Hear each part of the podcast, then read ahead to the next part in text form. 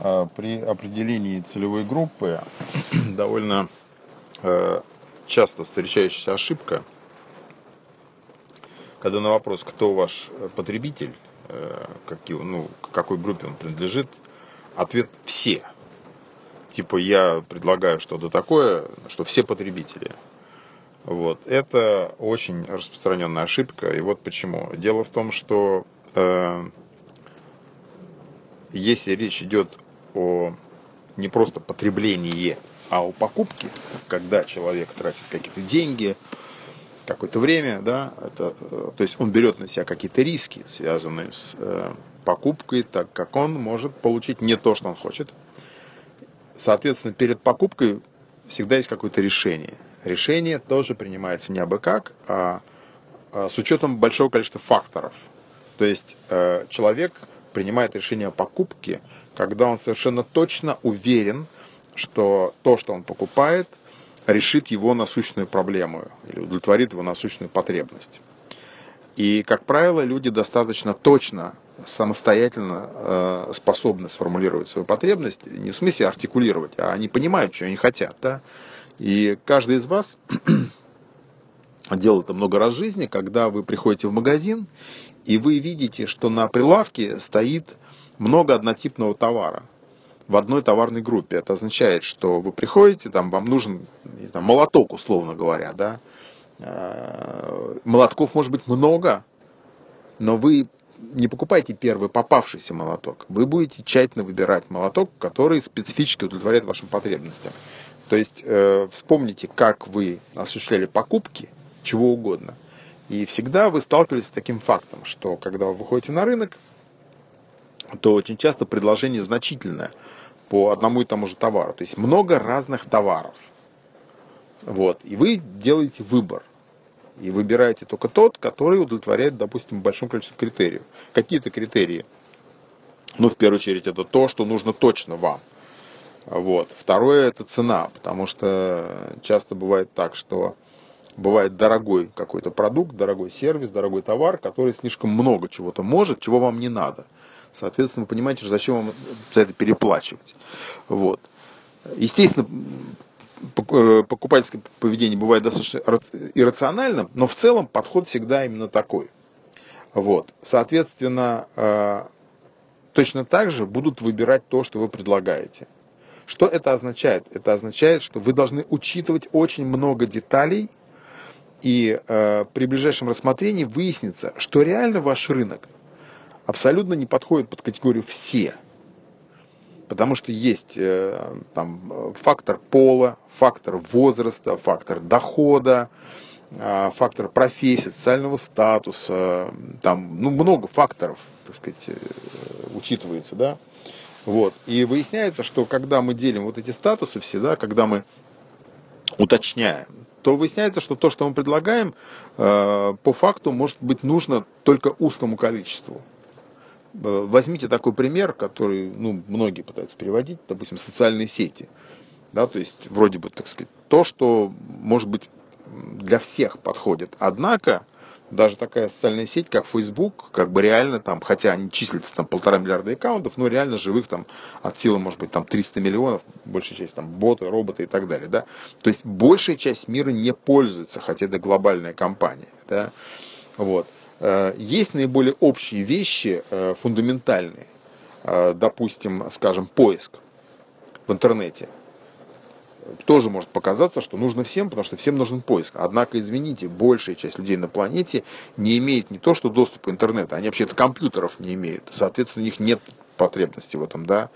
Вот. Опять же, так сказать, на поисковом рынке существует не только э, Google, существует там несколько поисковых сервисов, э, они конкурируют за долю рынка, и э, каждый свой сервис обладает своей спецификой. То есть всегда есть нюансы. Поэтому, когда а вот этот э, вопрос стоит, эти люди говорят, типа, все мои потребители, это ошибка. Вот. Потом вы еще должны понимать, что когда речь идет о бизнесе, да, то в конечном итоге это все упрется в продажи. И особенно если вы не начинали еще продавать, да, всегда ключевой вопрос заключается в том, кому же вы начинаете продавать в первую очередь. Почему? Потому что выясняется, что каждый сегмент, он имеет свои особенности коммуникации. Да? То есть не, не бывает такого, что вы делаете, условно говоря, одно рекламное сообщение для всех людей. Такого не бывает, потому что есть нюансы восприятия. Женщины отличаются от мужчин, там, дети от э, подростков, подростки от молодых людей, молодые люди от зрелых и так далее. И так далее да? Руководители отличаются от подчиненных, там, предприниматели от наемных рабов и прочее, прочее. Да? То есть есть масса нюансов. Да? Соответственно, страновые нюансы, культурные даже место жительства. Поэтому э, на каждый сегмент у вас всегда будет э, фактически свой отдельный канал. То есть отдельный канал подразумевается, что вы будете придумывать какой-то отдельный месседж, там отдельные коммуникации и так далее, и так далее. Да? То есть э, это затраты времени, денег в перспективе, куча всего. Да? Плюс вы еще должны понимать, что э, не всегда, как я уже говорил, ваши гипотезы о том, как объяснить людям, что ваш продукт ценен, будут действительно работать и могут быть там отказы, провалы, то есть люди не будут покупать. Поэтому, как правило, э, вторая ошибка, связанная вот с первой, заключается в том, что люди пытаются двигаться во всех сегментах. Именно поэтому в задании я вам э, задал вопрос, в какой последовательности вы будете двигаться. Да?